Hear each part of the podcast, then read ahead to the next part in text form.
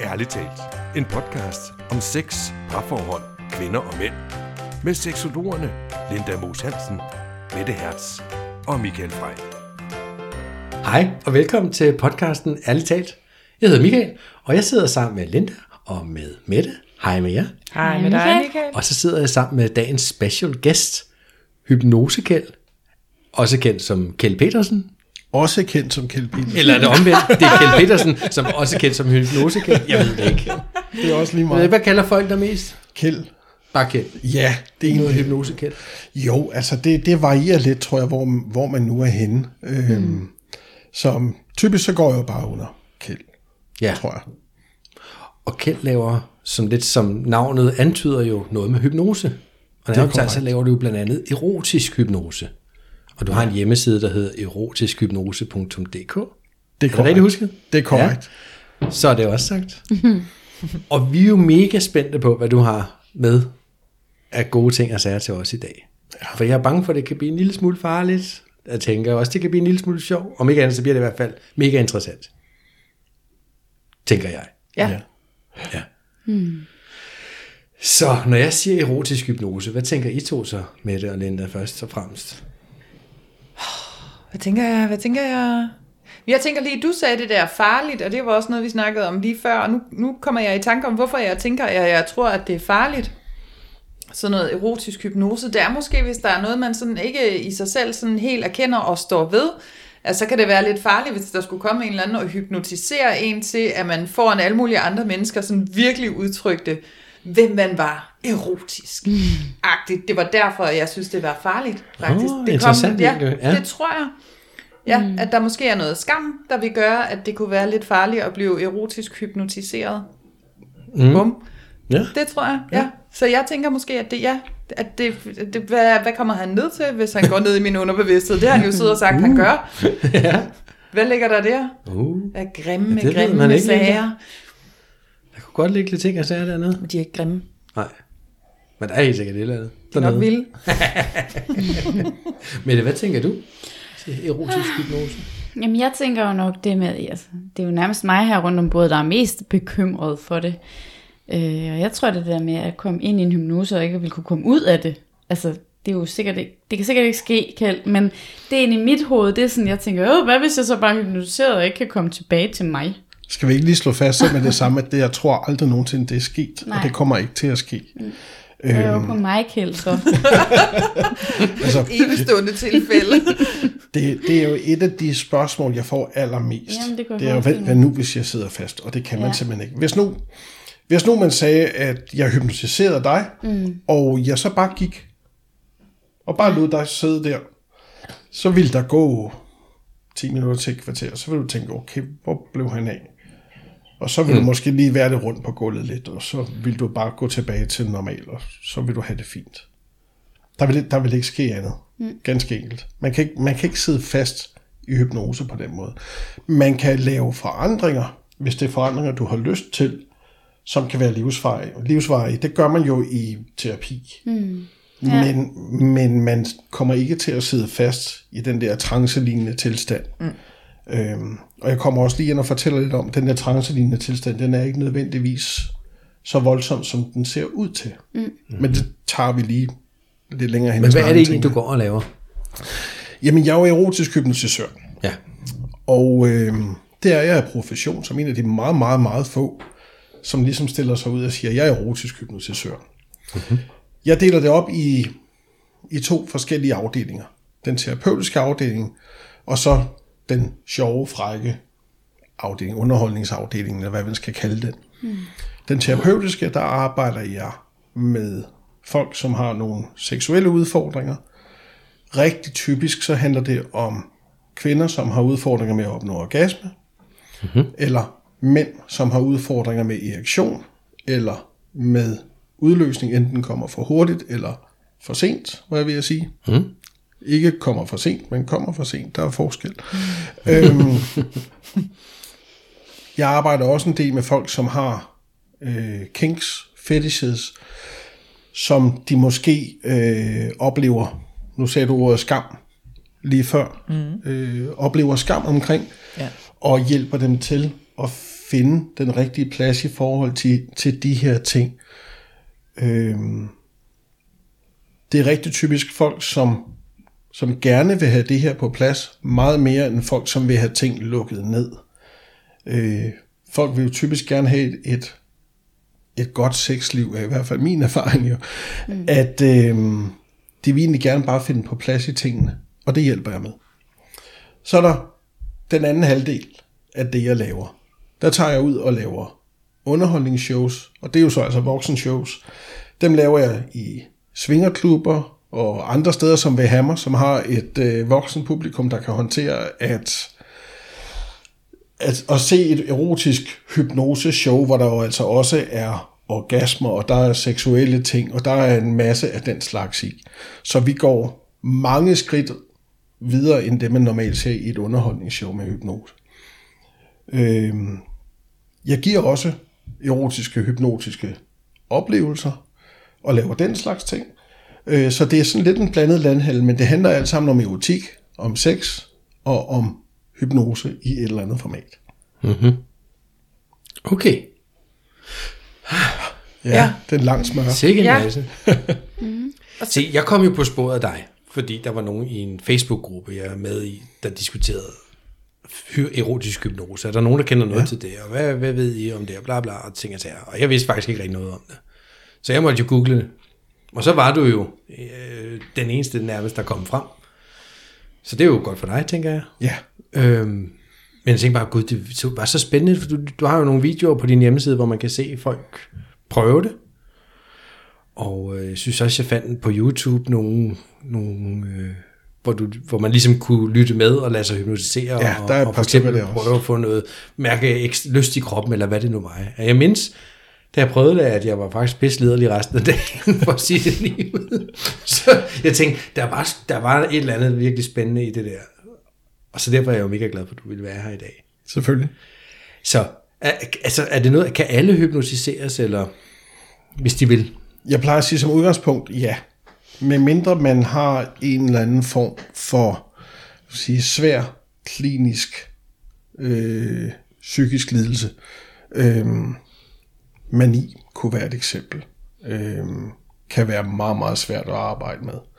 Øh, der er nogle få typer mennesker, man anbefaler, at de skal ikke opleve hypnose. Hvis man har en, en lidelse, hvor det kan være svært at skelne, hvad der er virkeligt i forvejen, så skal vi ikke begynde at arbejde med at, at, at pille ved folks virkelighedsbilleder og den slags ting. Lad være med det. Hmm. Men udover det, så kan alle hypnotiseres. Øh, Jeg har arbejdet med folk, som har haft svær ADHD, og der har aldrig været udfordringer i det. Tværtimod vil jeg sige, at de plejer at være ganske nemme at have med at gøre. Vi bliver alle sammen hypnotiseret hver dag. Mm. Øh, vi gør det selv, og derfor så ved jeg også, at alle kan. Især to gange dagligt, når vi vågner, når vi falder i søvn. Når vi vågner, den her tilstand, hvor vi lige genstarter computeren, inden vi helt har fundet ud af, vi kender det sammen, man har øh, sovet i den samme seng i de sidste 20 år, og alligevel så kan der være lige et tidspunkt, hvor man er lidt i tvivl om, hvor er man henne. Øh, når jeg, jeg er selvfølgelig derhjemme. Ikke? Øh, den tilstand, den er meget, meget lig den hypnotiske tilstand. Det samme, når vi falder i søvn. Der, hvor vi ligger, det der lille mellemstadie, hvor tankerne bliver noget vrøvl. Mm. Det er også det samme. Øh, når bilen den selv finder hjem fra arbejde. Det kender vi alle sammen i et eller andet format, at vi zoner lige lidt ud, og så vup til inden vi ved, at så holder vi hjemme i en kørsel. Mm. Og øh, hvis du har oplevet det, Michael, hvis jeg så gik hen til dig sådan en dag, og så siger til dig, det store kryds, du altid kører igennem, var der rødt eller grønt i dag? Jeg aner det ikke. Mm. Men du ved, hvis der var rødt, så stoppede du. Der er ikke noget, der er ikke noget farligt i det på nogen måde. Og så den, jeg egentlig synes, der er mest spændende, det er, når vi falder i staver. Når vi bare sidder og så bare zoner lidt ud, og øh, vi får fokus på en eller anden ting. Typisk så sidder vi sådan og stiger på et eller andet, og så kommer der en og prikker en på skulderen og siger, hvad er Kjeld, er du der? Øh, eller også så hiver man sig selv ud af det på et tidspunkt og tænker, hov, der faldt der vist i staver. Vi har alle sammen oplevet at gøre det, men der er ikke nogen af os, der har oplevet, når vi falder i staver. Den her overgang, der er. Og det er lidt sådan, det føles for de fleste at falde, og hvad skal man sige, gå i hypnose. Og det er så diskret, at det tit så opdager vi det ikke engang. Men underbevidstheden, den er der, hvor den så skal være, hvor man kan arbejde med den, eller lege med den, eller hvad det nu er, vi skal. Så nogle mennesker, de oplever hypnose som, at, som om, at de nærmest sådan smelter ned i stolen, eller at de pludselig begynder sådan at, at svæve rundt, eller et eller andet. Der er også nogen, der oplever det så lidt, at de egentlig føler, det er sådan en som mig, øh, føler, at de bare sidder med øjnene lukket og lytter. Men der sker ting alligevel. Så, øh, så ja, Spændende. Men ja, så, men hvad er det så, at så snakker du om underbevidstheden tidligere, at det er den, du ligesom går ned og kommunikerer med, når ja. Du hypnotiserer folk. ja, Og det er derfor, du kan hjælpe dem med sådan nogle seksuelle traumer, siger jeg i gåseøjne. Ja. Altså sådan noget skam på seksualitet, noget hvis jeg ikke helt har accepteret en fetish, jeg går rundt med, for eksempel, eller lægger overgreb bag dig for eksempel. ja, kan vi gøre. Øhm, skam, som vi har fået fra vores forældre. Øh, svigt, alle den slags ting, som, som vi jo alle sammen har været udsat for i et eller andet format. Hvad, det- hvad det, så forlænger du den der, nu, nu snakker du om det sådan, øh, den der fase, når man går ned i og går i staver, eller når man går i søvn, er det, Mhm. så, så forlænger du den, og så sidder jeg i den fase i al den tid, jeg er hypnotiseret, ja, eller det kan du hvad? egentlig godt sige. Det er, det er slet ikke nogen dårlig beskrivelse. Nej. Fordi det føles bare sådan. Det føles som om, man bare sidder afslappet. Men som om du har fokus på et eller andet, typisk. Ja, det kan være meget forskelligt fra at være sådan helt blå væk, til at man bare sidder og lytter. Ja. Men fælles det er, at, at vi har alle sammen set det på tv og så videre, og set, at nu er der en, der kommer over, og så siger han, sov. Og så er folk bare væk. Og det Ja. sker også. Og det sker rigtig, rigtig tit. Men når det sker, så er det ikke det, der sker på indersiden af hovedet. For på indersiden af hovedet, der er folk i reglen fint med. Og kan selvfølgelig høre alt, hvad jeg siger, fordi ellers så kommer der ikke noget ind. Øhm, folk er til stede og nærværende i langt, langt, langt de fleste tilfælde. Der er nogle, en lille bitte procentdel, som fra første gang man hypnotiserer, jamen så er de bare væk. Og kan ikke huske, hvad der blev sagt bagefter. Men mindre man fortæller dem, at de vil kunne huske det, så kan de godt. Det er meget Nå, så er det også, du kan fortælle dem, du vil ikke kunne huske noget, for jeg tænker, når man ser de der hypnose-shows, altså, så, så står de jo bagefter, når jeg kan da slet ikke huske, hvad ja, jeg har lavet, ja. Men der skal du også huske på, så starter de også de her, når de laver de her shows, så starter de med at have 500 frivillige inde, og så laver de en audition. Og ud af dem, der prikker de lige på skuldrene af 3, 4, 5 stykker, som bare er dygtige. Ikke? Ja. Øhm, det privilegie har jeg ikke, når jeg laver terapi. Nej. Desværre, det ville ellers være dejligt. øhm, men, men jo, øh, det er jo underbevidstheden, jeg taler med. Eller taler til, eller hvad vi skal kalde det. det kommer Taler man an på. tilbage, eller hvad? Øh, det kommer an på, hvad det er, vi skal lave. Øh, der er nogle øvelser, hvor man rent faktisk kommunikerer med underbevidstheden, hvor den kan svare.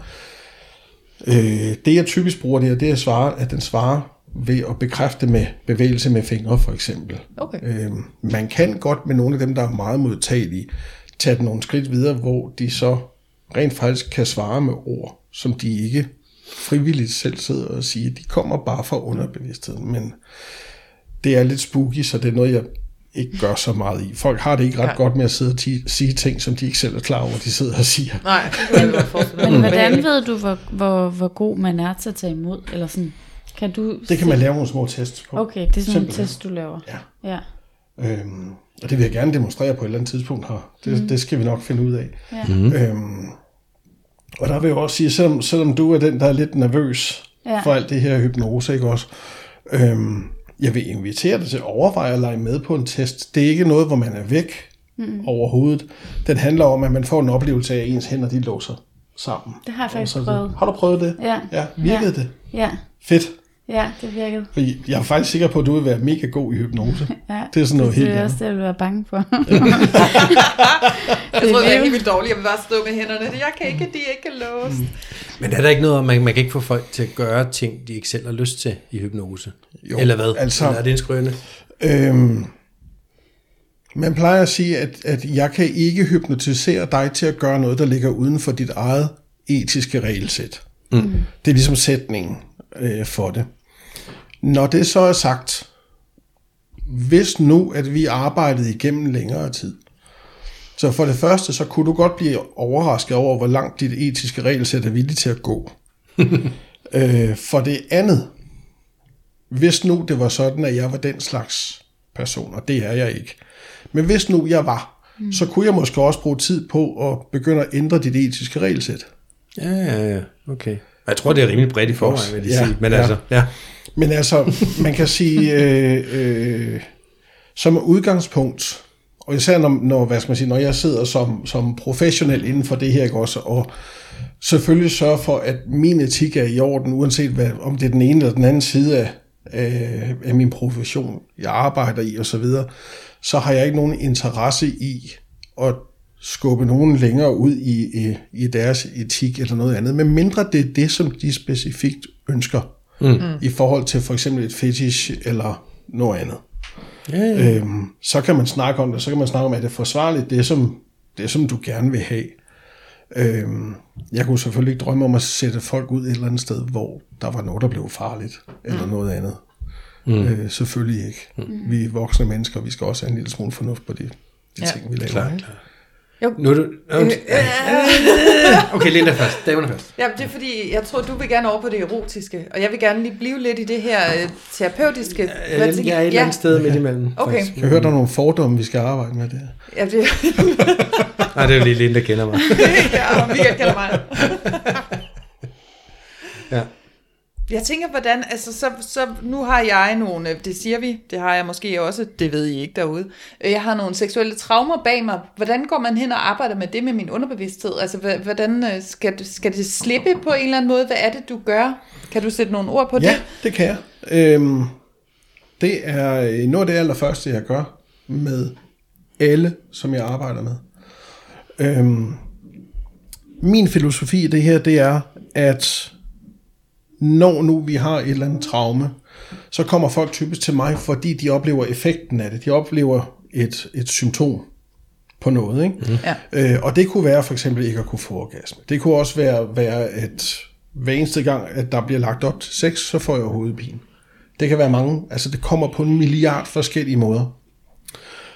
Og øh, nogle gange så ved folk lige nøjagtigt, hvor det kommer fra. Nogle gange så aner de det ikke. Og øh, min tanke er, at hvis nu du ikke vidste, hvor det kom fra, så ved din underbevidsthed det i hvert fald, fordi du reagerer på det. Ja. Så der er et eller andet sted nede i kælderen, der ligger det. Så i stedet for, at vi skal bruge 150 sessions på at finde lige præcis den ene ting, det er godt for forretningen, men det er ikke godt for omdømmet, tænker jeg. Øhm, så gør vi det i en session, hvor vi i stedet for at finde den ene ting, så tager vi det hele. Okay. Alt sammen. Også alt det, der ikke er relevant for det. Og det vil sige, at på den ene session, der kan der altså ske afsindig mange ting. Øhm, så vi bruger simpelthen det, jeg kalder for alt, hvad der nogensinde har såret dig. Alt, hvad der nogensinde har gjort, at du har følt dig svigtet, at du har følt dig dum, ubrugelig, øhm, dårligt behandlet, øh, og du har troet, du har haft altså et negativt selvbillede på dig selv i et eller andet format. Alle de ting, dem samler vi sammen i en hypnotisk oplevelse. Og så tager vi alle de her ting og tilgiver dem. Du tilgiver hver eneste ting, du finder frem. Ja. Siger til den her ting, og det er vigtigt at sige, det handler om bare at finde tingen. Så hvis nu der ligger en... Jeg har jo desværre oplevet en del, der har kommet, som har haft seksuelle overgreb, for eksempel. Så skal vi ikke ud og stå og udpensle det igen. Vi skal bare finde metaforisk den bog, der hedder seksuelt overgreb. Så tager vi den bog, og så tilgiver vi overgrebet. Så jeg tilgiver dig for at have såret mig. Jeg tilgiver mig selv for at have lavet mig sove af dig. Og så brænder vi det af. Rent metaforisk, så kan det ikke komme igen. Nej. Så har vi tilgivet det. Mm. Når vi så har gjort det med alt det, der nu er blevet fundet frem. Nogle gange så er det nogle få ting, nogle gange så er det rigtig, rigtig meget. Den der opgave med at finde tingene frem, det er noget, som man selv sidder og gør i hypnose. Så det foregår sådan på min indre skærm, eller yes. Du bliver simpelthen sat til at finde alle tingene og lagt dem op i en stor hvad? Ja. Og øhm, jeg har oplevet, at det har taget 10 sekunder. Jeg har også oplevet, at det har taget næsten en halv time. Så der må jeg jo som hypnotisør bare sætte mig ned stille og roligt og væbne mig med tålmodighed, og så se, lad os se, hvor lang tid det tager. Mm. Øh, hovedsagen er, at vi får det hele med. Sidder man så bare i sit eget der, ja. eller guider du? Ja, Der sidder, du så sidder vil jeg bare sidde der og, i en øh, halv times tid. Og, Ja, sådan, og finder de og, her ting. Ja, og tilgive. Ja, der var en mere, ja, den tilgiver. Ja, Ja. lige præcis. ja. Når vi så har gjort det, så går vi videre i den her øvelse og bygger et nyt selvbillede op af dig. Det har vi haft en snak om først. Øhm, hvem er, skal vi kalde version 2.0 af dig? Ja, Den flotte, shiny ny version. Hvis du den skal gad ud jeg og, godt være. Præcis. Ja. Hvis du skulle stille dig ud og se dig i spejlet, og sige, hvordan er hun hende der, hvor du, hvor du kigger i spejlet og tænker, det der, det er sgu okay. Det har jeg det godt med. Hvem er hun? Og det laver vi lige nogle noter på. Øh, og så, hvad skal man sige, jeg vil sige alle klassikerne, masser af selvtillid, selvsikkerhed, selvværd, selvkærlighed, kærlighed til hele verden. Øh, du er en smuk kvinde inde i og udenpå. Du er en person, der er elsket. Du er en vigtig person. Og så videre, og så videre, og så videre, ikke også? Så bygger vi det selvbillede op af dig. Og det er det, den øvelse, den handler om. Så fremover, når du ser dig selv i spejlet, når du tænker på dig selv, så ser du den nye version 2.0. Alle de pæne ting, du lige sagde. Ja. ja. Øhm, min oplevelse af det, for jeg har jo selvfølgelig været igennem den her selv også, og så videre. Øhm, helt konkret, så har jeg en skilsmisse. I min historik, det er egentlig nok den, der har fyldt mest. Øhm, det var sådan en rigtig kedelig en af, af slagsen, og jeg har brugt mange nætter, det kender vi alle sammen fra et eller andet, hvor man vågner klokken 3 om natten og synes, nu skal jeg gennemgå den der diskussion igen. Ja. Ikke også? Mm.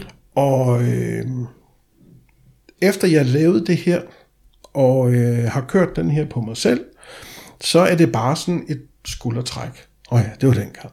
Videre. Vi er færdige med det der. Det er lagt på hylden. Altså, du kan gøre det på dig selv, kan Ja, det kan man også, ja. Okay. Selvhypnose, eller hvad ja, hedder det? Ja, det, hedder det? det hedder selvhypnose, ja. det? Cool. Øhm, det kan man sagtens. Men det gør, at alle de ting, der har påvirket en, man kan godt huske det. Det er en del af vores historik, og det tror jeg på, at vi skal beholde. Ja. Men vi har kottet alle de negative følelser. Ja. Så når vi hiver dem frem fra bagagen, så er der bare ikke nogen følelser associeret til det. Af de negative i hvert fald. Så har jeg lyst til lige at række hånden op. Ja. For vi snakker jo meget om sådan noget selvværdsarbejde og lave positive affirmationer og stille dig selv hen i spejlet og sige alle de der positive pæne ting til dig selv. Men det kan nogle Ja. ja. gange, altså det virker lidt som hårdt arbejde, og man bliver ved med det, og det er som om, at, det, at den der negative spiral, den sådan kan blive ved med at komme tilbage, hvis man slipper det. Ja. Hvis, mm. hvis man så får det gjort i hypnose direkte ned i underbevidstheden, siger du så, at så er det, så, altså, så vil jeg selvfølgelig stadigvæk kunne huske det negative, men det vil ikke påvirke mig. Ja. Ja, Det er det, jeg siger. jeg skal da have noget hypnose. Så man kan springe, Jeg skal have noget øh, mere hypnose. Flere måneders øh, spejlsnak over. Alt det der spejlarbejde der. Altså, jeg, jeg vil jo så sige, at Interessant. jeg tror aldrig, det er nogen dårlig idé at fortsætte med det. Nej. Men du Øhm, siger så også, at men- når jeg så næste gang kigger mig i spejlet, for det er ligesom er blevet indprintet i mig, når jeg ser mig selv, så vil jeg ikke længere stå og få den negative historie fortalt, så vil jeg få den positive historie, ja. som du har erstattet den med, ja. fordi jeg brændte den negative på bålet. Ja. Agtigt. Jeg har set mm. så mange mennesker. Det er en af mine yndlingsting at gøre. Det er, når vi er færdige efter første session hos mig, så skal folk lige ud og se sig selv i spejlet. Og se det smil, der kommer hos folk. Og de står bare derude, ikke også? Jeg har set store voksne mænd græde og stå og sige, sige ham der har jeg ikke set i 30 år. Nej. Hvor er det fedt. Ikke? Ja. Fedt. Øhm, jeg havde en skøn en her for ikke så længe siden. Øh, han står derude og kigger i spejlet. Man kan bare se, at han står bare og bliver, han bliver lidt selvfed, ikke også? Ja. Og så siger jeg så, nå, kom, vi skal lige ind og have gjort færdig. Og så kommer det sådan rigtig legendarisk frem, og så siger han, lige et øjeblik, siger så, jeg skal lige se færdig. Åh, Øhm, Fedt. Og, og det er jo fedt at se. Ja. altså når der kommer en person, som, øh, øh, som kommer og, og måske er knækket eller er i stykker på en eller anden måde, at vi på så kort tid, det her, det, altså selve den her øvelse tager vel typisk mellem tre kvarter og en time, at vi, vi kan ændre et selvbillede så voldsomt, øhm, at, at det, kan, det kan fuldstændig tage fuld, fusen på folk, for nu skal de simpelthen ud og genopdage, hvem er det lige, jeg er, på, altså ja. På en god måde, ikke også? Øhm, mm. Jeg oplevede selv, at jeg blev bedre til at sige fra over for ting, øhm, hvor jeg ikke selv altså egentlig havde registreret det. Det var faktisk min, min øh, kæreste, som, som påpegede det for mig. Øhm, at, at jeg bare var blevet bedre til sådan at sige, ej, den der, den køber jeg ikke. Mm. Hvor før, så var man ligesom bare for fredens skyld bare sige, ja, ja, det er fint. For det gør du bare. Ja. Øhm, små ting, som, som bare føles normalt nu. Ikke? Og det er jo fedt, for man bliver ved med at være sig selv. Ja. Og det er meget interessant. Ja. Men nu stiller jeg så det spørgsmål, jeg gerne vil have stillet. Åh ja, før. du havde jo også et spørgsmål i Så fingeren der. det er jo lidt terapeutisk, og det er også lidt over i den lummerafdeling måske, men, men, men, men fordi du har et par gange nævnt fetischer, Ja, og nu har jeg jo selv en fetish, Ja. og jeg tænker, vil man kunne give en person, kunne du give Linda en fetish for kopperbukser? det vil jeg godt kunne. Men, det jeg skulle jeg- vel være villig til at tage imod Altså, den, hvis er det ikke det? Nå, hvis man Altså, ville det, ja. altså. Hvis- hvis kunne man vi, øh, indføre en, en fetish hos en person? Det kunne man sagtens. Øhm, jeg, har, er vi gale? jeg, jeg vil sige det Ja, på den det- måde, jeg det har, jeg har, ikke, øhm, jeg har ikke haft oplevelsen af at, at skulle lave en, en ny fetish på den måde. Mm. Men jeg har et par gange med, med venner og bekendte, hvor, hvor det har været en practical joke med folk, som synes, det er sjovt. Har jeg fået blandt andet sat et papir til at tænde voldsomt på dørhåndtag. Mm. Så dørhåndtag simpelthen er det frækkeste i hele verden at kigge på. Sådan helt derhen, hvor de sidder om og må ja. holde sig lidt for øjnene, fordi det, det er slet ikke til at holde ud, ikke også? Og jeg skal ud og tisse, jeg skal her til. Ja, øhm, en af de første ting, da jeg, da jeg ligesom fandt ud af, at jeg ved, om ikke man kan det, øhm, der havde jeg en veninde på besøg, og siger til hende, at er det okay, at må jeg ikke lige prøve noget med dig? Øhm, og lige sige til hende, for, for at bruge dit ord, det er lidt i den lummer afdeling også, men der er ikke noget sådan voldsomt i det. Det måtte jeg godt, og så hypnotiserede jeg hende til, at hun tændte voldsomt på, hver gang jeg tog en tår af min kaffekop. øh, og øh, så tager jeg en tår af min kaffekop, og det første, hun siger, det er, at den er god nok. Jo, så ikke også. øhm, og hver gang jeg tog en tår, så blev det mere og mere voldsomt. Indtil så, øh, at vi stoppede det igen. Ikke? Og den Hvad vil det, så... vil, det, vil det være dig, hun så sad og tændte på, eller kaffekoppen? Eller? Det kommer lidt an på, hvad jeg dikterer. Okay. Hvis nu jeg sagde til hende, at hun synes, jeg bliver mere sexet af at drikke min kaffekop, så ville det være det. Ja. Det kan også være, at hun bare generelt bare bliver tændt, hvis ikke jeg specificerer. Okay, så sidder hun bare og bliver lidt lummer, hver gang du lige Ja, tager en tår. uh, ja, måske. øhm, det er noget lidt sjovt noget i hypnose, fordi hvis man vil have et specifikt resultat, så skal man sørge for at være specifik, når man fortæller, når man taler omkring ja. det. Fordi hvis du lader tingene være åbne, så er der mulighed for, for tolkning Ja. fra personen selv, og hvem ved, hvor de tolker det hen. Jeg ved ikke lige, hvor du tænker, hvad du har af, af, af ting i bagagen, hvor det måtte lede dig hen af, hvis, altså hvis nu jeg siger, at øh, du går ned ad en gade, mm. så kan der være tusind forskellige gader, vi går ned af, ikke? Det kan være tørvejr, det kan være regnvejr, det kan være dag, det kan være nat, det kan være et glad sted, det kan være en, en mørk gyde, et eller andet, ikke? Ja. Øhm, så hvis man skal lave ting, hvor man gerne vil have noget specifikt, så skal man være specifik. Ja. Øhm, ellers så ender man ud et eller andet sted, hvor vi ikke lige ved, hvor vi er henne. Ikke? Mm. Så hvis du vil have Linda ned og strøget i dagslys, så siger du, Så siger siger du ned og strøget i Ja, dagslys. ja, det er dagslys. Ja. Altså, Solen Skinner godt. Ja, eller sådan noget. Ja. Ja, ja, okay. sim, Giver simpelthen. mening. Ikke? Øhm, man kan også bruge det til at lave, lave øh, oplevelser. Simpelthen. Hvor jeg vil ved at sige, øh, vi kender de her, øh, hvad hedder sådan nogle choose your own adventure ting. Øh, jeg ved ikke, om I kan huske, der var sådan nogle bøger, da man var små. Nå, sådan nogle, hvor du selv kunne beslutte, om du vil bladre Ja, videre til ja. side 32 eller side 56, for om du vil det Ah, ja. Ja. ja. Og der, det har jeg leget lidt med, og det, det er en sket ting. Øhm, start med for eksempel at sige, øh, øh, forestil dig, at du sidder i, øh, du sidder i en limousine, og den holder ude foran et hotel. Står du ud af limousinen, eller kører du? Så træffer du et valg. Inden det her, der har jeg fortalt dig, at alt hvad du fortæller mig, og alt hvad jeg fortæller dig, det oplever du som virkeligt. Og hvis, hvis du ellers er den type, der har fantasien til at kan leve dig ind i sådan en oplevelse, øh, og det har de fleste af os, så kan den blive virkelig, altså virkelig sådan intens Ja. på indersiden af, af nethinden, ikke? Og så kan du vælge, kører du, eller går du ind på hotellet, ikke også? Og hvis du kører, hvor kører du så hen? Skal jeg så sige Øh, det til dig, hvis, hvis Ja, man så- er i gang med den? Så spørger jeg, jeg kan også sige til dig, at nu kører du, og så fortæl mig, hvad det er, du oplever. Ja. Så fortæller du historien. Og som du fortæller historien, kommer du til at opleve den på egen krop. Ja. Øhm, jeg har gjort det med min stedsøn øh, på en lidt anden måde. Jeg startede ham ude i en skov. Og så øh, startede han derude, og så stod han der og kiggede lidt på skoven, og så siger til, nu er der noget puslen over i krattet. Ikke også? Løber du væk, eller går du over og kigger? Ikke? Og det her, det endte i et eventyr, hvor han øh, sad på ryggen af en T-Rex, og havde øh, altså sådan en, en ridderduel med en anden ridder, som var på sin T-Rex, og øh, det stak helt af, ikke også? Men fantastisk Fedt. oplevelse for knægten. ja. Øh, og det er jo det samme, jeg gør i, i det her. Vi drejer det bare over i noget erotisk. Ja, jeg skulle lige til, at jeg havde lige Altså, lyst til selv at dreje det over noget erotisk. Så det er også det, du vil gøre, hvis du nu, du sagde, at du tog ud i svingerklubber også, og, og lavede de her erotiske Der er det, der er det, der er det meget mere øh, et traditionelt hypnoseshow. Ja. De her, hvor man har 5-10 mennesker på en række af stole, og så laver vi en masse sjov og ballade med dem. Okay. Men der, hvor de fleste jo så ligesom holder det lidt stuerent, det gør vi så ikke. Fordi det, det er også det, folk er der for.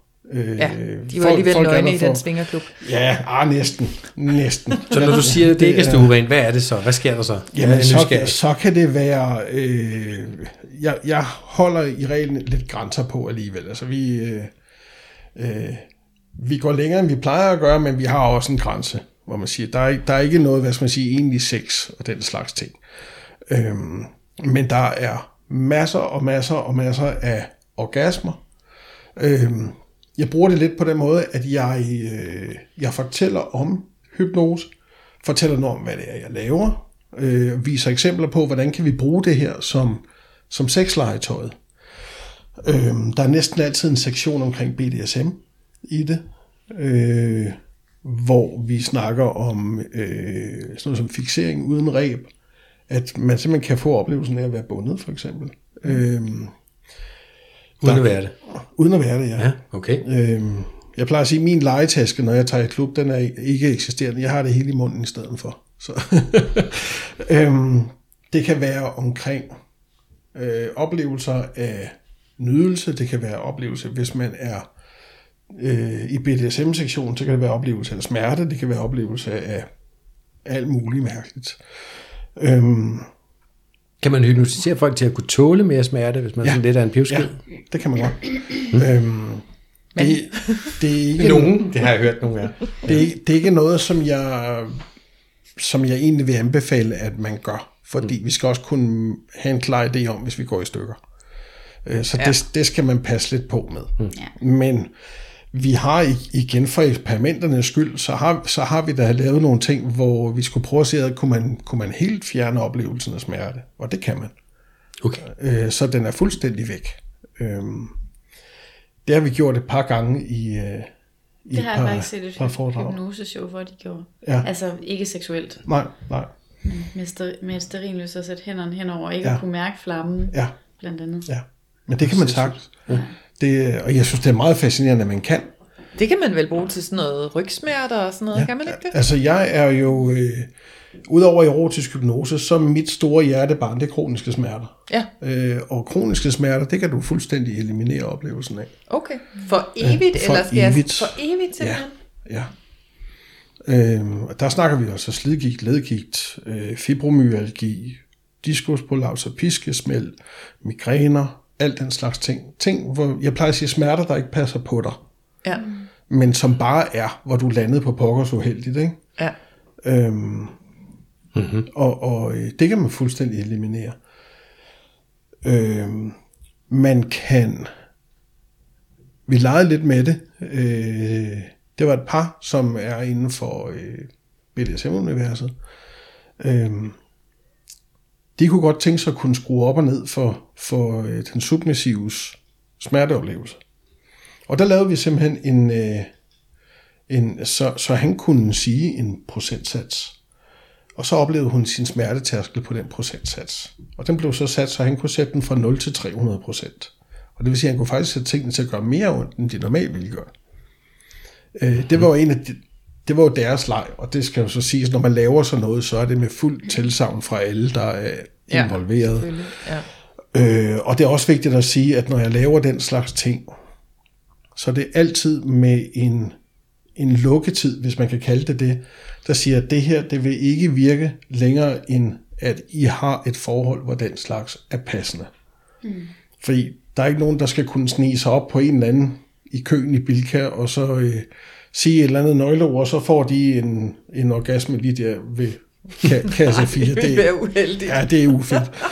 øhm, men hvis de har lyst til at lege de her lege, Men det vil du Ikke godt også? kunne komme til, hvis man nu var sådan lidt en uh, uøvet, ikke så god til alle, du ved nu, og du må ikke sige det, altså hvis nu du havde hypnotiseret mig til at komme hver gang du sagde et eller andet ord, Ja. jeg vil få den der orgasme, og så havde du glemt at lave begrænsning, at det skulle være dig, der skulle sige det, og så stod jeg nede i supermarkedet, og så kom der en eller anden og sagde det der ord, så vil jeg få en orgasme kunne, nede i det supermarkedet. kunne godt ske. Åh, oh, nice. Ja. Men, men hvordan det, når du siger, at man ikke bliver ved med at være i den hypnose? Altså ligesom at du siger, hvis du går efter fem minutter, og jeg sidder ja. i en hypnose. Hvordan kan det så lade sig gøre? Det handler om, det er det, man kalder for en posthypnotisk suggestion. Det er et super fint ord. Øhm, det er noget af det sværeste, jeg nogensinde har lært at sige, tror jeg. Posthypnotisk suggestion. Ja. Mm. Øhm, det er jo det, man bruger egentlig inden for terapi. Øhm, en klassiker inden for terapi, det er for eksempel folk, som er øh, stresset. Så laver vi noget øh, hypnotisk stressarbejde, sørger for, at du slapper mere af, og så videre, og så videre. Og så kan man lægge en lille suggestion ind, der hedder for eksempel, at hver eneste gang du ser farven grøn, så bliver du dejligt og roligt afslappet i sindet. Og så forsvinder al stress. Mm. Og det vil sige, at hver gang du ser noget, der er grønt, så slapper din underbevidsthed lige en gang. Lige.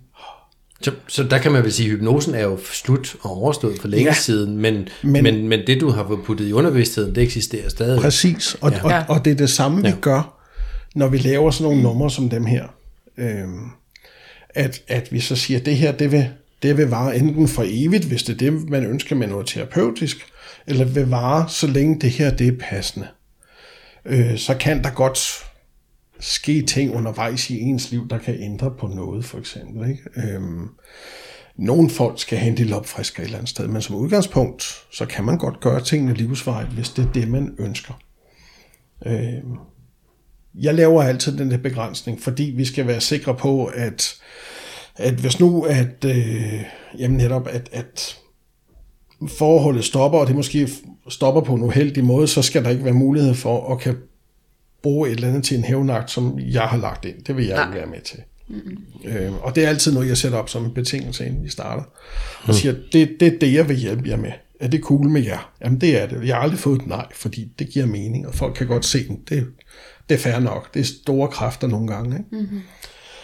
Øhm, og det kan jo bruges til, altså det er kun fantasien, der sætter grænserne. Der er ikke noget, som, øh, som vi ikke kan, var jeg ved at sige. Vi kan ikke få folk til at flyve, men det er også stort set det. I kan vel heller ikke få folk til at dø? Jeg har ikke Nu prøvet. tænkte jeg Nu bliver det lige dystert, synes jeg. Dit hjerte holder op med at slå. Altså, Ja, men det var det, jeg tænkte. Du Jeg- jeg, jeg oplever havde- nu, at dine organer sætter ud. Jeg, jeg havde sådan der. faktisk... Øh, Undskyld. Ej, undskyld. Ej, det er også ja.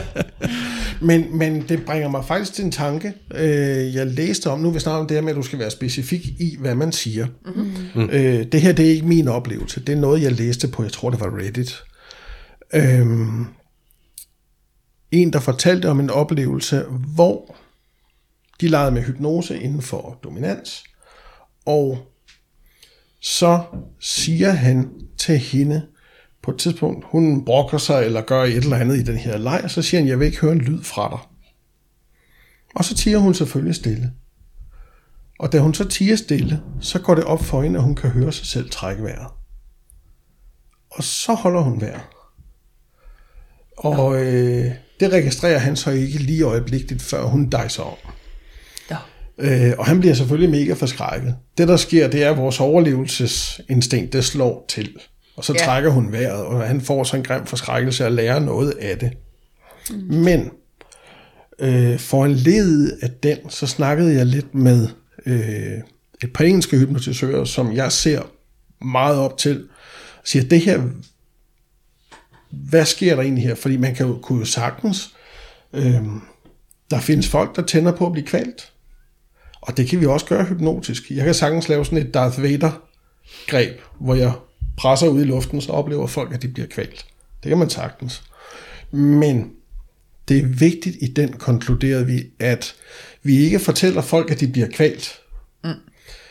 Fordi, hvem ved, hvis nu, at det er sådan, at vi bliver, vi føler, at vi bliver kvalt, og man så besvimer, og når man så vågner igen, hvis man nu fortsat føler, at man bliver kvalt, hvad sker der så? Det er jo ikke til at vide. Så man, og det handler jo lidt om det her med, at man skal have respekt for det, man laver ja. i det her, ikke også? Mm. Fordi det, som udgangspunkt, så er det ikke farligt, øhm, men vi skal tænke os om. Kan alle lære at hypnotisere? Ja, det kan vi alle sammen. Mm. Vi, vi påvirker jo allerede hinanden mm. konstant. Hvis jeg fortæller mig fortæller dig min holdning om et eller andet, så har jeg påvirket dig lidt i en eller anden retning. Ja. Og det gør vi jo alle sammen. Mm. Øh, så vi kan alle sammen lære det her. Øh, og det er jo et super nemt at lære. Øh, apropos det, så har jeg jo rent faktisk så underviser i at lave, udføre erotisk hypnose. Ikke? Mm. Øh, så vi kan alle sammen lære det. Det er ikke særlig svært. Øh, jeg plejer at sige, at vi kan alle sammen lære at hypnotisere, det er ikke os alle sammen, der bliver rigtig dygtige til det, og den slags ting. Det er lidt ligesom at købe et klaver. Øhm, så går man til undervisning, og der er nogen, der lærer at spille Lille Peter Æderkop, og der er nogen, der bliver koncertpianister. Ikke? Mm. Øhm, men vi kan alle sammen lære det. Det skal jeg simpelthen lære det der. Ja, men jeg har, hvor kan man uh, læse mere om den der, ja, det er... øh, hvor kan man læse mere om den der uddannelse hen? Jamen det kan man jo på, det kan man jo på hjemmesiden, på erotiskhypnose.dk. Og samme hjemmeside, okay. Yes, er det der? lige præcis, ja. ja. Og øh, der, der skal du da ind. Jeg, jeg skal nok lige lære dig at hypnotisere her i aften. Oh, det gør vi på. Det kunne jeg så oh meget godt tænke mig at lære ja, det der. Og vi har allerede to frivillige, jo, så... Øh. I hvert fald en. ja, jeg kan pludselig godt i denne rigtig meget, det kan jeg forstå, Michael. Jo, men det er jo også grund til at spørge om det med fetishe for eksempel, bare lige for at mm. gøre mm. den færdig egentlig. Det, det, det er jo også fordi, der er nogen, der, der har så meget en fetish, at det, det eneste, de kan tænde på, det er et eller andet helt bestemt ja. beklædningsgenstand, eller situation, eller hvad ved jeg. Mm. Og nogle gange kan det være svært måske at finde en partner, der er med på gule regnjakker, eller noget andet, du ved. Altså, og så kan det være en fordel måske at ikke at fjerne den ene, men introducere en ny, så de også måske får en fetish for deres partners brune øjne, eller det kunne altså man, sådan et eller andet, ikke? Kunne, altså, så man ligesom ja. giver nogle flere ja. heste at spille på. Ja, det kunne, det, eller partneren, hvis nu... Ja, men det var så også ja. det, jeg tænkte, gud, om hvis partneren nu var vildt ja, forelsket, så kunne for, det jo godt være, at den ja. sagde, gud, jeg vil også gerne have en fetish for gule regnjakker, ja. og, og så kunne man lege sammen med det. Altså, det, det kunne vel bruges på flere måder. Det kan jeg ikke forestille mig andet. Altså, øh, det skal jeg prøve. Det skal der. Øh, som, som vi lige snakkede lidt om før, øh, jeg har endnu ikke haft en, som kom og sagde sådan specifikt, kan du give mig en fetish for X? Nej. Øhm, og jeg tror, at umiddelbart så gætter jeg på, det fordi, vi kan ikke forestille os, at vi tænder på noget, som vi ikke tænder på i forvejen. Mm. Øhm, men jeg kan ikke forestille mig andet, i og med, at jeg har, har set de her ting, vi har leget med med dørhåndtag og med at drikke kaffe og andre fjollede ting. Kan vi gøre det kortvarigt, så kan vi som udgangspunkt også gøre det permanent. Mm. Det handler bare om formulering. Ja. Øhm, forudsat igen, at personen har lyst til at lege med på de her ting. Øhm, det er min erfaring, at hvis vi gør ting, som, som, som, øh, som jeg har fundet på, fordi det lige er lidt fjollet, øh, så er det ikke noget, der holder sådan permanent. Øh, selvfølgelig så jeg for... For eksempel med håndtagene. Ja, eller øh, mens jeg havde mit kæmpe store fuldskæg, så var det også oplagt at, at hypnotisere en sød pige til bare at være helt vildt fascineret af mit skæg. Ikke? Øh, den slags ting, og jeg kan ikke forestille mig, at det er noget, der, der vil køre permanent, hvis man bliver ved, fordi det er lidt fjollet. Men omvendt, mm. Mm. man ved aldrig. Man ved aldrig, så derfor så er det også vigtigt, når man leger med hypnose, at lige huske at rydde op efter sig. Øh, hvis, ikke, hvis ikke det er noget, som, som er andet end en erotisk leg, for eksempel, at så, så husker vi lige at rydde op. Øh, slut, slut aftenen af med at sige, alt det, jeg har hypnotiseret dig til her i aften, det, det er væk igen nu, ikke også?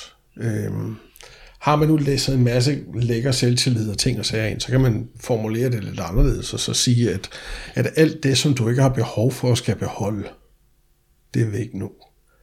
Men alt det dejlige og lækre, som du har lyst til at beholde, eller har behov for at beholde, det kan du så beholde nu. Ikke? Ja, ja. Øhm, Ja, for det er da også Og lidt så er af det et også- ansvar, ikke? Hvis du skal undervise sådan nogen som Michael, så nogen som Michael. Så, det, du, Det kommer var også derfor, jeg blev lidt nervøs over, at alle kunne gøre det. ja, lige præcis. Det er du med mig. Sidder de så begge to sidder vi på mig? kun i jeans tøj, altså. Eller hvad Denim fra top på. til tå. Ja, nej, men altså, Det er næste gang. Ud i, du underviser par i det her, eller der, er en, der kan komme en, en person ind og lære at hypnotisere deres partner, altså, så skal man da virkelig også undervises i hele regelsættet. Selvfølgelig, og, selvfølgelig. Og, altså, Mm. altså det, det, som jeg, og... det, det, som jeg jo gør, det er, at, at, at når jeg underviser nu, så er det et online kursus. Mm-hmm. Og øh, det kører jo over 12-13 afsnit af en lille times varighed, ja. Hvor vi simpelthen kommer igennem øh, første afsnit. Jeg tror på, at vi skal, vi skal lære noget første gang, så man kan tage det her og bare gå i gang.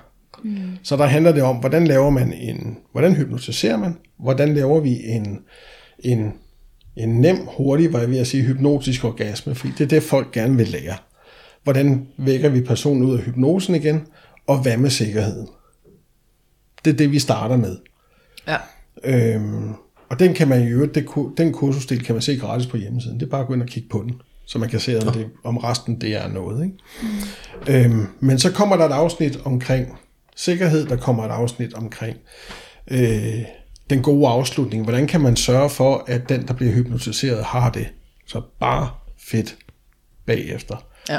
Sådan så, sådan så vi sørger for, at, at man lander ordentligt på fødderne hver gang, og øh, øh, mm. som min gamle lærer, han sagde, det er dig, der bestemmer, hvordan personen har det, når de vågner fra hypnose, så du kan lige så godt sørge for, at de har det vildt godt.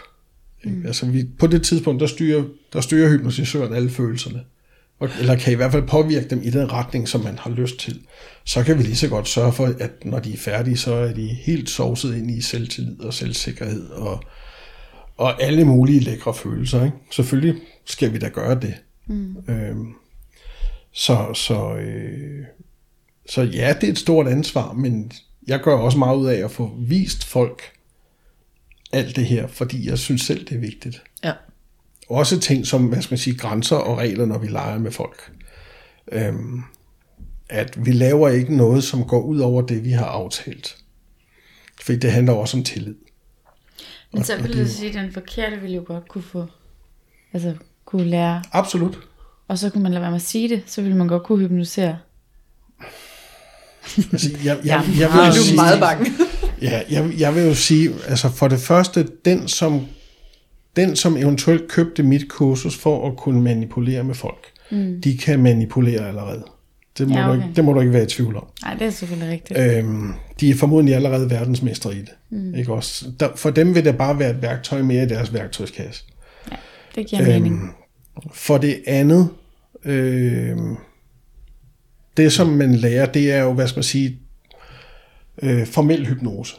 Og det vil sige, du lærer egentlig, at du, øh, når vi skal hypnotisere, så sætter vi os over for hinanden, og så siger jeg til dig, er du klar til, at du bliver hypnotiseret nu? Ja, det er jeg. Godt. Nu skal du se, vi gør sådan her, og sådan her, og sådan her. Så du skal være med på lejen, for at vi kommer nogen vejen med den her metode. Mm. Ikke også? Man kan godt lave ting, hvor vi påvirker folks underbevidsthed, men som sagt, manipulatoren, han kan manipulere alligevel. Øhm, Ja. Og jeg har egentlig ikke indtryk af, at, at hvad skal man sige, dem jeg har snakket med om det her, har ikke været typisk typen, hvor man tænkte, ham der ved jeg sgu ikke rigtigt, om han... Øh, det har meget mere været den der, hvad skal man sige, øh, det begejstrede par, siger, det her, det skal vi lære, det ser fedt ud. Mm. Ikke også? Det vil jeg gerne. Ligesom Michael, der bare sådan, wow, det vil jeg, jeg skal virkelig gerne. Jamen, det ja, er præcis, ikke Så også? hopper på Ja. stolen. Hvor, hvor, øh, hvor du slår mig ikke lige som den stærkt manipulative type, umiddelbart i hvert fald. Omvendt, Ja, det må så, du hellere spørge de andre. altså, om, omvendt så lokkede du mig herhen. Jeg ved jo ikke, om det tæller. Det, loppe. ja, det. nej, men, men, men det er egentlig mere, altså det jeg hører, det er den samme begejstring, som jeg hører fra dig. Mm. Jeg tænker, det der, det lyder fedt. Jeg synes, det lyder mega griner. Det Det er er fedt. fedt. Ikke? Ja. Så, så, øh, så jo. Men jeg kunne også godt tænke mig selv at lære det, som, så jeg kan bruge det i, i den, min terapeutiske øh, del af. Ja. verden, når Ja, jeg arbejder med klienter. Ja. For jeg tænker også sådan noget som det, der kommer med manglende lyst, måske man kan på hjælpe dem lidt hurtigere på vej med Absolut. lidt fornyet lyst ved at, at gøre noget der. Og, jamen, det, jeg, jeg kan se, at det kan bruges til utrolig mange ting. Ja. Men, jeg, men det, der startede hele min nysgerrighed på det her, det var jo faktisk øh, de her orgasmer, som jeg har set nogen kan få ja. Ja. under hypnose. Jeg ved ikke, har vi ligesom fået udpenslet, hvad det at, Ja. Har vi det? Nå, jeg synes det ikke. Nej, nej, det jeg har- har nej, ikke, nej, vi- Jeg har ikke sådan fået nok, i hvert fald. nej, vi havde udpenslet alt omkring, og nu kan vi dykke ned i orgasme. Jeg skal vi ikke lige Jo, snakke jo, lidt jo, om nu det? skal vi helt i dybden der. Ja. Hva?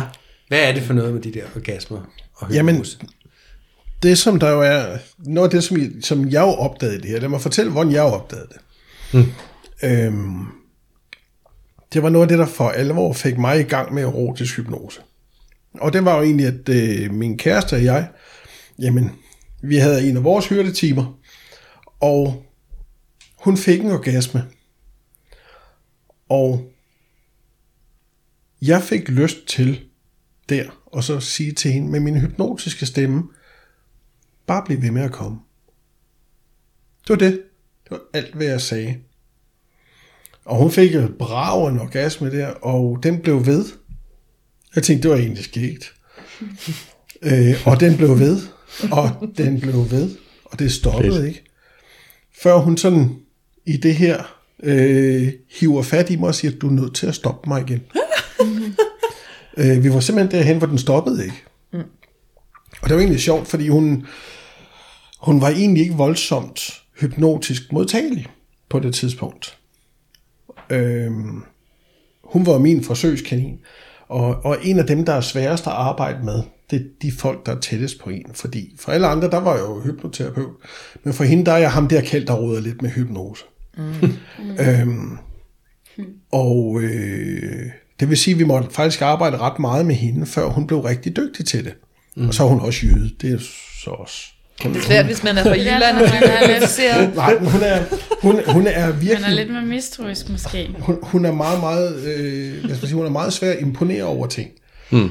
Og, og det vil sige, at hun tager alting meget, meget op fra og ned. Og, øh, og øh, øh, hun var svær ligesom at få, få i gang med det her. Nu er hun blevet mega dygtig til det efterhånden. Øh, øvelser gør mester også i hypnose. Men den her orgasme blev ved med at køre. Og så gik det op for mig, at hvis hypnose, det handler om, at vi har fokus på et eller andet, og vi har nogle følelser måske, der er i spil, så er liderlighed jo hypnose et eller andet sted. Og jeg er sikker på, at vi kan alle sammen forholde os til det her med, at man har været super tændt på sin partner, og kun har fokus der, og at man har været i noget, vi kan kalde for en trance-lignende tilstand af det alene. Og når vi er der, så er vi super nemme at påvirke psykisk. Øhm, når nu vi så visker frække ting i øret på vores partner og så videre, så tænder vi ekstra meget på det, og så videre og så videre. Fordi det er suggestioner. Det er hypnose, som vi allerede lidt har gang i der.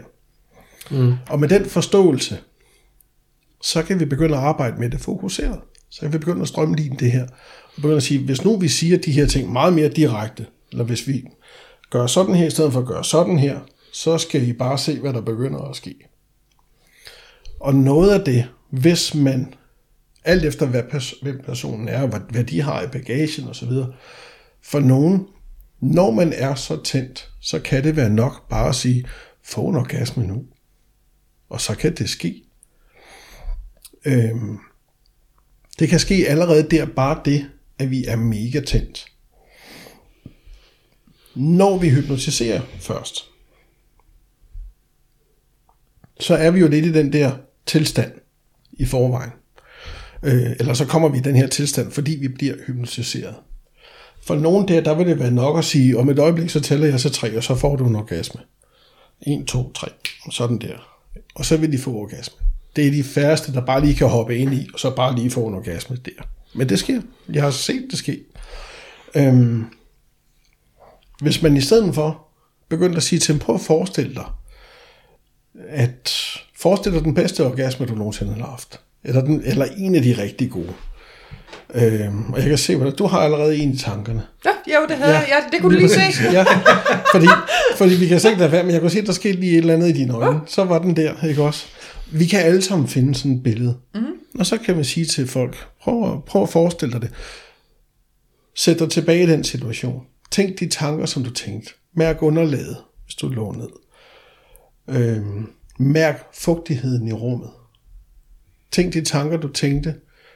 Se de ting, som du så. Mærk de ting, som du mærkede. Og så bare mærk dem nu. Og så bare begynd stille og roligt at mærke dem mere og mere og mere. Og så begynder det simpelthen at skrue op. For i underbevidstheden, den tager lige i kataloget, så henter den alle de følelser frem. Jeg skulle lige at sige, så er det underbevidst. Det kan jo godt være, at man ikke kan huske alle de der ting, som du lige nævner, mm. eller hvis jeg skulle begynde at huske dem med min sådan tænkende del af hjernen, så Men- vil jeg finde på noget, eller jeg skulle virkelig tænke mig om, eller... Men det kan din underbevidsthed. Ja, okay. Og så pludselig, så begynder det at skrue op, og så begynder vi at, at stimulere den der følelse og den der tanke. Ikke også? Fortælle nu kan du bare tillade, at det bliver endnu frækkere, og endnu mere, og mærke det helt ud fysisk, og så videre, så videre. Det responderer folk på. Og, og det kan man simpelthen respondere så meget på, så man får en orgasme af det. Mm-hmm. Og det er ikke engang særlig svært. Det er lidt spøjst. Jeg har set det ske med altså folk, som også har haft svært ved at få orgasme. Hvis, jeg, jeg plejer at sige, hvis de kan få orgasme på egen hånd, så kan vi rent bruge det som legetøj. Fordi vi kan bede, bede dem om også at slippe alle de ting, som, som holdt dem tilbage, og så videre. Man taler i datid, Ja, ja. fordi så har vi allerede lidt lagt det, til, lagt det bag os. Ikke? Mm. Øh, I stedet for at sige, slip de ting, der holder dig tilbage, fordi så siger jeg jo, at de stadigvæk holder dig tilbage. Hvis jeg siger, slip de ting, der holdt dig tilbage, mm. jamen, så har vi allerede sådan lidt kastet det over skulderen. Ikke? ja. Ja, ja, så er det passé. Ja. Ja. Mm.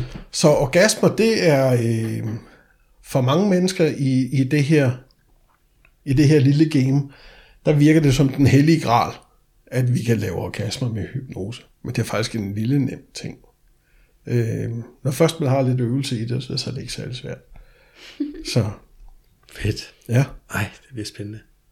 Jeg vil hellere fjerne nogle traumer. Jeg er sådan lidt, den der orgasme, jeg kan også give mig selv en orgasme, det er fint. Jeg kan ikke fjerne traumerne selv, fordi de ligger dybt nede i min underbevidsthed, Ja. og bliver ved med at udspille sig. ja, Det kan jeg som sådan ikke med min tænkende hjerne gøre noget ved. Jeg kan, jeg kan tage nogle værktøjer, jeg kan blive ved med at arbejde med dem, jeg kan få det lidt bedre, holde op med at bruge de værktøjer, så får det dårligt igen. ja. At, at man sådan skulle kunne bypasse det med, øh, med mm. hypnose og gå ned og fjerne det, det synes jeg da bare lyder helt fantastisk. ja. Det Ja. er det også. Ja, mm. det er der, hvor jeg er mest. Er du mest på orgasmen, eller Ja, Michael men altså- peger jeg på? Da vi tidligere snakker om det der med at gå ind og fjerne alt det, der øh, man har været ked af, og alt det, der har hæmmet en, og bla bla, alt det væk, og så kom nyt billede, super fed fyr, bla bla. Jeg tænker, hvem har ikke lyst til det? Ja, hvem har ikke lyst Altså, det må til alle, der nærmest have lyst til, hvis man ellers tør hypnose. Det Ja. ja. må alle, der synes, wow, fedt mand. Hvis det virker, så hvorfor ikke? Mhm. Mm-hmm. Nå, Så det, men, men lige nu er jeg nok mest nysgerrig. det er orgasme Ja. ting, det er selvfølgelig. Men det er fordi, det var det, der triggede hele min nysgerrighed omkring det her emne. Ja, ja, det er bare siddet hængt ved, ikke? Ja. Altså, det, det her med at få et nyt selvbillede, altså uanset om det er seksuelt eller ej, så tror jeg jo på et eller andet sted, det er jo noget, vi alle sammen godt kunne bruge. Ja. Altså, der er, der er ikke nogen af os, der ikke har ting, vi godt kunne trænge til at få lagt bag os. Nej, for det er jo det, vi også? hele tiden er jo- snakker om som seksologer, det der med, at det er de traumer, vi har fået i vores opdragelse, i vores barndom, Præcis. der sidder nu og gør, at vi har de her mønstre, som vi har i vores kærlighedsforhold og i vores sexliv, og alt- den skam, vi oplever, alt det, vi oplever, det kommer ned fra underbevidstheden af. Ja. de her mønstre. Ja. Så hvis man mm. kunne gå ned og rydde op i det, med hypnose på den måde, så synes jeg da bare, det er helt fantastisk. Men ja. Altså, virker det for alle? Vil, vil alle kunne det? Det vil jeg mene. Ja. Det vil jeg mene. Altså, hvis vi... Det jeg typisk ser, det er jo, at, at, at det virker. Øh, jeg har en succesrate på de her, der ligger oppe i de høje 90'er Hvad procent. koster det? Er det sådan noget 20.000 kroner for sådan en? Nej, nej. Det, det, jo, mener jeg. Det ville ellers, det ville ellers være det værd, tænker jeg. Men, ja. Det vil jeg da også tænke, altså, det kan du da ikke gøre for 1000 kroner, så er det væk. Det, det er jo noget sjovt noget, fordi øh, det er min erfaring, at folk har svært ved at se værdien af det, før de har fået det. Ja, Øhm, Fordi man kan, man kan jo altid sige, øh, hvor meget er det værd for dig, og øh, hvor meget er det værd for dig at kunne sove trygt og godt hver eneste nat, ikke? Jamen, det ved jeg ikke, Jamen, 100.000, altså. hvor mange penge vil du have? Hvad skal jeg låne? Altså, øhm, men men øh, nej, det, det, er det, som jeg tager for det, det er, øh, jeg plejer at sige, jeg har, enten så sælger jeg min sessions en af gangen, eller også tre af gangen. Køber man tre, så får man en af dem gratis. Og det gør jeg tit sådan, fordi det er rigtig tit, vi er færdige efter to gange. Hvor man siger, at vi rydder op, og så justerer vi. Nogle gange er der brug for, at vi justerer en gang mere, men typisk mm. så er vi færdige på to eller tre gange. Ikke? Øhm, og vi er færdige på to, så tager man nummer tre og smider i baglommen, og hvis man så har lyst til at, at få det fragmenteret harddisken en anden gang, så gør man det. Ja. Øhm, men øh, jeg tager 2.000 for en session og 4.000 for tre sessions, så det er ikke noget, der er, der er voldsomt. Vi ses mm. næste uge, Men nu er det så 20.000, kan jeg forstå. Jeg skal, vi skal lige give noget. 20. Ja, Vi skal længere sammen. så øh, Der er så meget at rydde op i, men det siger du, det kan vi jo bare gøre i... Uh, vi tager Ja. bare hele bunken på én gang. giv mig en- Tilgiver det hele. giv mig en time. En time. Ja. Du skal, du skal få en time. Det skal Så, du. øhm, Du får tre. ja, Jeg Ja. køber i bunke. jeg, altså jeg ser jo øh, typisk, man har selvfølgelig en, en kunde indimellem, som siger, jeg synes ikke rigtigt, der er sket noget. Nej. Øhm, typisk så gør vi det, at øh, så får de lidt træning i hypnose, og så tager vi den igen, og så er der bid, eller også så går der noget tid, og så siger de, jeg kan faktisk godt mærke, der er sket noget alligevel. De har bare ikke opdaget endnu, at der rent faktisk er sket noget. Fordi mm. man bliver jo ved med at være sig selv. Det er ikke noget, man, man pludselig er, gør noget med ført hånd, mm. eller noget som helst. Men man har bare skiftet mening lidt på nogle ting, hvis man kan sige det sådan. At nu reagerer jeg ikke negativt, når jeg skal stå på S-toget, hvis nu man har en offentlig transportangst, eller et eller andet i den stil. Mm. Øhm, men hvis ikke man lige står på S-toget, så opdager man ikke det, Nej. før man gør det. Øh, og man føler sig ikke anderledes nødvendigvis på den måde. Øh, nogle oplever, at de føler sig altså sådan helt fantastisk anderledes, og andre oplever det meget mere diskret. Jeg er selv mere over i det diskrete. Øh, hvilket jo nogle gange godt kan irritere mig, for jeg kunne jo godt tænke mig at have de der store vilde oplevelser, som jeg ser nogle gange andre få. Ikke? Ja. Men øh, jeg tror på, at altså, groft sagt, alle har nogle resultater et eller andet sted. Nogle gange så bliver vi lidt overrasket over, hvad er resultatet? Hvad er det for en løsning, vores underbevidsthed har fundet? Øhm, og igen, nogle gange så kan det være enormt diskret. Jeg havde øh, et lille eksempel på det. Jeg havde for længe siden en dame, som øh, kom til mig og øh, kan vi have noget vægttab. Det var inden jeg lavede erotisk hypnose. Det var en af mine allerførste kunder. Og vi hypnotiserede, og øh, så skrev hun til mig efter nogle uger, og skrev, at hun synes ikke, det virkede. Nå, jamen øh, kom ind, så snakker vi om det. Så gør vi et eller andet. Og hun kom ind, og jeg siger til hende, hvad siger vægten? Ja, men hun havde ikke lige været på vægten, fordi at det, den kunne hun ikke så godt lide. Okay, vi er nødt til at skal gøre et eller andet for at få nogle tal. Men som hun så smukt sagde, hun synes, det virkede så dårligt, at det havde været nødvendigt for hende at melde sig ind i Fitness World, og så også at begynde at spise lidt anderledes på egen hånd. Ikke også? På egen hånd, ja. Ja. Mm. Øhm, og mit spørgsmål til ham var så, hvordan er det så, det ikke virker? Ikke også? Men der handler det også om en forståelse for, hvad er det, det her det gør? Fordi det ændrer Ja. ja. vores mindset. ja. Mm. Øh, og gør, at vi får lyst til andre ting. Hvis man øh, drikker rigtig meget cola og gerne vil af med det, så er det jo ikke sådan, at man ikke længere er i stand til at købe cola. Men typisk så vil det bare ikke være en vigtig ting længere. Mm. Og så begynder man måske bare at tænke, "Nå, jeg kan også bare drikke noget vand. Skal jeg ikke bare gøre det? Jo, det gør jeg. Mm. Øhm, og så er det jo pludselig ens egen beslutning, og har den så noget med hypnose at gøre? Ja. Ja. Så Så tiden er ved at være gået. ja, Så her på faldreb er der noget, vi mangler. Altså, jeg, har, jeg er nødt til at spørge om de der gule badeender, du har stående Åh, ja. Ja. over på bordet der. Ikke? Hvad, hvorfor har du badeender med? jeg har de her fine gule badeender. Nu holder jeg dem op til mikrofonen, så alle kan høre dem. Nej, det er øhm, Jeg havde de her badeender med ind på øh, Erotic World. I, det var sidste år. Mm. Skulle have været derinde igen her i år, men det er jo så ikke blevet til så meget nu. Nej. Nej. Øhm, jeg ved ikke helt, om jeg kommer derind i år. Det må tiden vise. Men øh, de var en del af det, som jeg lavede derinde. Jeg var derinde egentlig bare for at vise, at det her det er noget, man kan. Og når vi hypnotiserede derinde, så, så var lejen egentlig, at folk de kunne komme fra gaden, var jeg ved at sige, øh, fra messen og komme op til mig, og så opleve hypnose, og hvis de havde mod på det, opleve erotisk hypnose. Og det vil sige, at det kunne gå fra at være en, en lille uskyldig leg. Det snakkede vi om først. Om det skulle være noget med en, en hånd, der sad fast, eller noget andet. Så de ligesom kunne opleve, hvordan kan det her være. Men det kunne også være helt hen, hvor man fik en orgasme. Alle dem, der deltog, som havde lyst til det, de fik en gul badeand. Og den her gule badeand, der blev de hypnotiseret til, at den her badeand, det er verdens bedste sexlegetøj.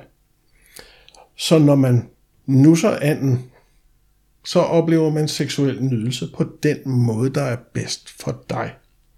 Og det vil sige, jeg behøver ikke at vide, hvordan det er, men for det ved vi jo godt selv. Og hver gang man gør det, så føles det endnu bedre end gangen før. Så den bliver bedre og bedre og bedre og bliver, Smart. og bliver verdens bedste sexlegetøj. Det var meget, meget, meget, meget populært. Mm. Øhm, og øh, havde nogle fantastiske effekter. Øhm, der, der gik nogle historier om nogle meget voldsomme orgasmer rundt omkring på messen fra de her badeender. øhm, og jeg synes jo, at øh, nu hvor I har været så søde at skulle invitere mig med her, så skal I jo have en badeand hver. Ja. Hvis der så er nogen, der tør at få den programmeret til at være sexlegetøj, det er jo så helt op til jer. Det tør jeg godt. Det tør jeg også godt. Ja. Tør du det med det? Nej, Nej. det kan jeg lige så godt sige, det tør jeg ikke. Men jeg vil gerne kigge på. Ja. Men det er, jo, det er jo også fint. Jeg vil gerne programmere sådan en lille bad. Ja, det vil jeg da også. Ja. Ja. Men du skal nok få en anden alligevel med det. Ja, Ja. Jamen, det ser ikke helt godt. ja, Ja. det kan du tro. Kan du så ikke bare programmere den til, at den er sød, eller et eller andet sådan noget? Behøver det være sådan noget? Bare, når du orgasme? ser så- så, så bliver du bare sådan, mm, lækkert. Og, og, så hvis, ja, det ved jeg ikke. Altså, den kan jo hypno... Den, Jeg, den, jeg tager lige fat i en også. Ja. Altså udfordringen, kan man sige, ligger jo i, at, at du er nødt til at skal hypnotiseres for at få en effekt af badeanden. Ja, det er rigtigt. For Åh, det, det er jo det. det er Ja. ikke badeanden, jeg hypnotiserer, det er dig. Nej, det er rigtigt. Du tror. Ja. Men, men øhm, altså man kan sige, principielt, så kan den jo være hvad som helst. Mm. Den kunne også ja. godt være smertelindrende, eller oh, den ja. ja. kunne være Nå, oh, ja. ja. noget, man bare blev glad i hele bøtten af. Eller, Ja. Så glad og liderlig. Kan vi ikke gøre det? Det kunne man godt. så, så, så, du bliver slet ikke til at holde ud. Så. Så bliver jeg fuldstændig udstyret. Fedt, mand. Men, men jo, de, er, øh, de var en populær ting. Øh, og jeg synes, det er, de er sjove at have med rundt til, til folk, som er, øh, hvor vi laver et eller andet. Ikke også? Jeg har dem også er med, i, sjovt. med i klubber, hvis jeg laver shows. Dem, der kommer op og sidder. Mm. De får en badeand og, og den slags ting. Det synes jeg hører lidt til. Ja. Mm-hmm. Fedt. Men Kjeld, fortæl mig lige. Hvis man godt kunne tænke sig dit kursus, Ja. så har vi jo snakket om, at vi kan lave sådan en speciel, ærligt talt rabatkode. Yes. Er det rigtigt? Ja, det er det. Og den siger vi ikke endnu, hvad er, men du kan finde den inde på vores Facebook-side. Vi laver et opslag, og der vil koden være. Så har du interesse i at lære erotisk hypnose, så gå derind og find rabatkoden og smut ind på erotiskhypnose.dk og brug koden derinde. Er det sådan der? Lige præcis. Fedt. Og jeg vil godt sige med det samme, at øh, når du bruger koden, så sparer du 500 kroner. Uh, så det er, en, øh, Yes, yes, det er en god pris, vi laver. Det bliver Det spændende. sige. Yes. Ja. Så er du nysgerrig på, hvad koden er, og hvad din pris så bliver med vores kode, så må du ind og kigge. Lige præcis. Yes. Og jeg vil også lige sige, bare lige en gang til, at øh, der er jo et godt preview på at se, hvad er det for noget, det her. Øh, fordi hvis, når man kommer ind på erotiskhypnose.dk og lige hopper ind på kurser, mm. øh, så ligger hele første afsnit, det er halvanden times undervisning, der ligger ganske gratis, som bare er at tage og kigge på, hvor man rent faktisk lærer at hypnotisere, og lærer lige de grundlæggende ting og lidt om sikkerhed. Ja. Øhm, så man kan prøve det lidt af, se om, det er, se om det er noget. Øhm, Fedt. Og så håber jeg jo selvfølgelig på, at folk kan se, at det her, det er altså mindst lige så fedt, som jeg sidder og fortæller, at det er. Mm. Øhm, og at det er sandelig noget, man skal lære meget mere om. Ja, Så spar en plovmand. så gør det. Og så vil jeg lige sige også til lytterne, at i næste uge, så udgiver vi jo en øh, special øh, af ærligt talt, som bliver en erotisk hypnose med Kjeld. Yes. Så den kan I glæde jer til i næste uge. Og så øh, skal jeg høre, er der, nogen, er der nogen, der har noget her på falderæbet? For tiden er i den grad gået. Nej, nej. nej. Det skulle det være lange, store, dybere spørgsmål, men Ja. ja. den uh, tager jeg, når oh, mikrofonen slukker. Dem tager vi bagefter. Men Kjeld Petersen, tusind tak, fordi du ville komme og være med. Jeg synes, Ja, det har tak, været fordi mega du spændende at høre med. om det der. Tak for, at jeg måtte være her. Så Ja, spændende. det er jo også til takker. Så. Ja, tak. Men her nu, så er det også der siger farvel. Kan I have det godt alle sammen? Ha' det godt derude. Vi ses. Ha' det godt. Hej. Hej. Hej.